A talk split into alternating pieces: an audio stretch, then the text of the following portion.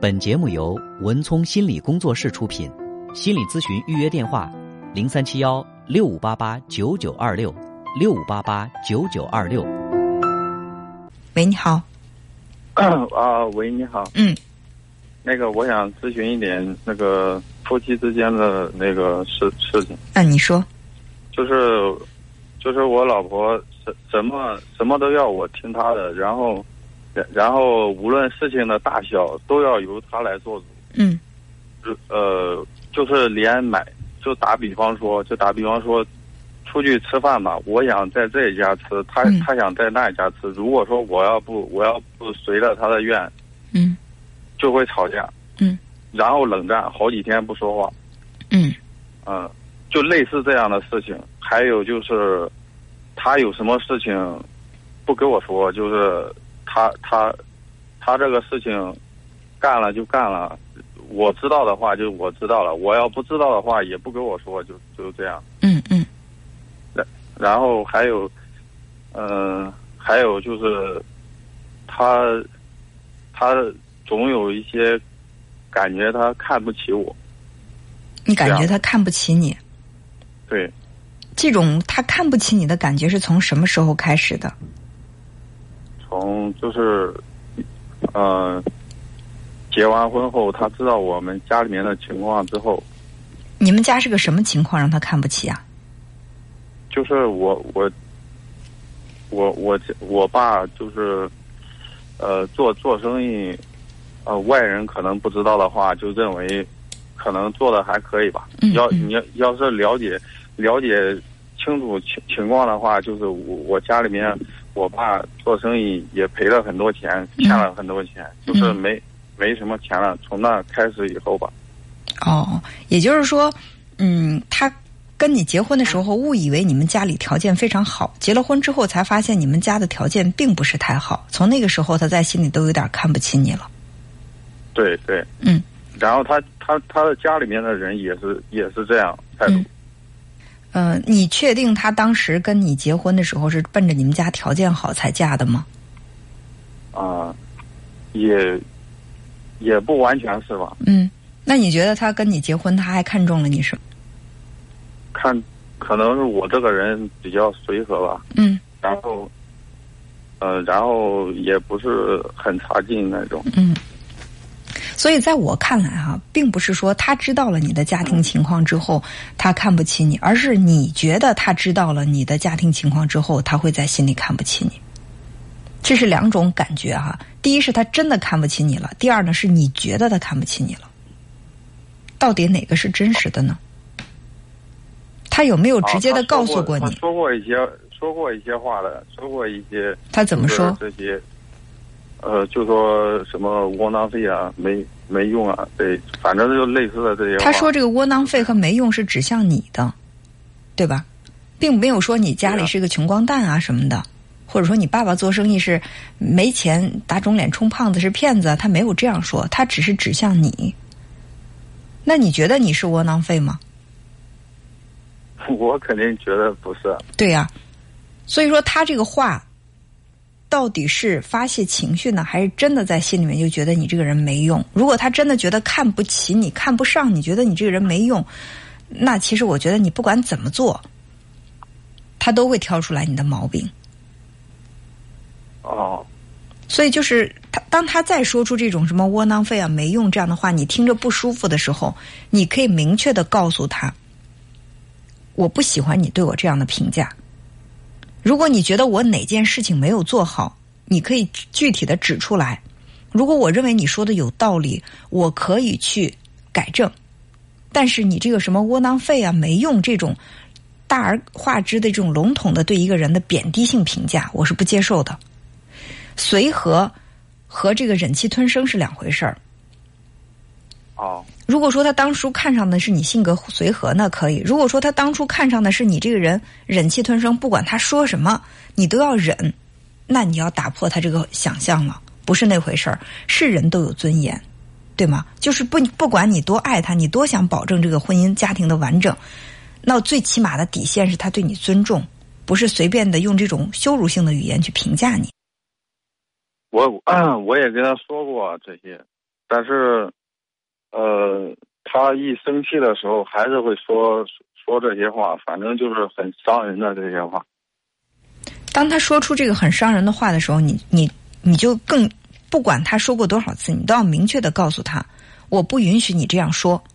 如果你真的觉得我这个人没用窝囊废的话，确实觉得我们之间的感情没必要，你跟着我，或者说我们两个结合，你亏了，那我们可以谈下一步感情怎么办？哦，并不是说在这个小事上去跟他较真儿什么的，而是说这种本身就是非常伤害人的话，你不及时叫停的话，这种话会越来越多，而且尺度会越来越大，对你的伤害呢也会越来越深。所以，当你觉得你听到他这样的话你不舒服的时候，你必须要明确的向他指出来，拒绝。哦，这样。对，你要知道。随和和忍气吞声是两个概念。关于你谈到的那个问题，就是说他必须让你听他的，在小问题上你可以听他的，但是呢，在在一些原则性的问题，或者说你认为你必须要去坚持的问题，你一定要坚持。就是有一个事嘛，就是就是这样，就是我们有一个小小孩嘛，嗯，呃，该该上学了，该上学了，然后。然后呃，上什么学校，然后什么时候上，他他都不跟我说，就是就是他想让他什么时候上就什么时候上，上什么学校都不跟我说，嗯，不参考我的意见，嗯，我就是说了说了没用，他就直接送到学校里去，嗯，就这样，然后事后跟你说一声啊，去哪哪上学，就这样。那不管他听与不听，你必须要说。关于孩子上学的事情，我是孩子的父亲，你是应该跟我商量的。那他就不管你的意见了。如果说他真的对你的意见完全就是视而不见的话，我觉得就不仅仅是孩子上学的问题，是真的压根儿他在心里就没把你这人当回事儿。看似是一件简单的孩子上学的事情。如果说他真的是没有听你的建议，然后就把这个孩子送到学校去，他没有意识到应该征求你的意见，你提出来了，他能够有一个态度上表示这个事情做的欠妥，那证明他还是尊重你的。如果说他既不征求你的意见，你提出来这个抗议之后，他对你完全都不搭理、不在乎，对你的话完全不放在心上，那真的是他在心里瞧不上你了。怎么能这样对待一个人呢？就是我跟他说了之后，然后然后他就说，他呃我我说，他说要要去上上这个学校，学费比较贵。然后我说幼儿园没有说没有没有必要说非非得上这种比较贵的，呃找一个差差不多一点的就可以。然后我们因为这还吵了一架。那可以啊，他如果想上贵的学校，他能够承担得了这个学费，那就让他去给孩子报呗。他的意他的意思就是，他就是不管我什么意见，就是他该怎么做就怎么做。说到底啊，我觉得还是他在心里真的，我以为是你觉得他看不上你，那听你这么去描述的话，我认为他可能真的是根本不不把你当回事儿。你就问他一下，在这个婚姻家庭当中。他到底把你摆在一个什么位置？如果他真的是就这么无视你的话，觉得你这个男人就是像他说的窝囊废没用，我认为这个婚姻没有必要必须这么坚持下去。真的，如果他如果他想去保持这个婚姻的完整，请他最最起码学会对人的尊重。哦，就是还有还有个问题，就是他跟我吵架的时候，他也多次说。呃，想跟我离婚，这样，然后，然后，然后，可能因为孩子吧，还有家家里面，家里面的人都不同意吧，然后就这样。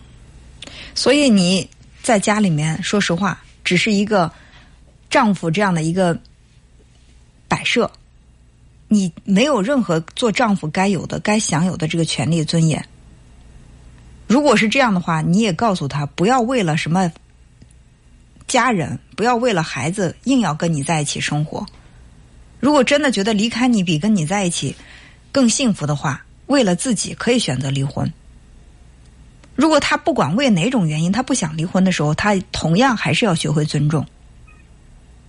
就是别人对我们的态度，真的取决于我们的行为。如果说你一直是把这种逆来顺受当做是随和的话，那他可能真的会越来越不把你放在眼里。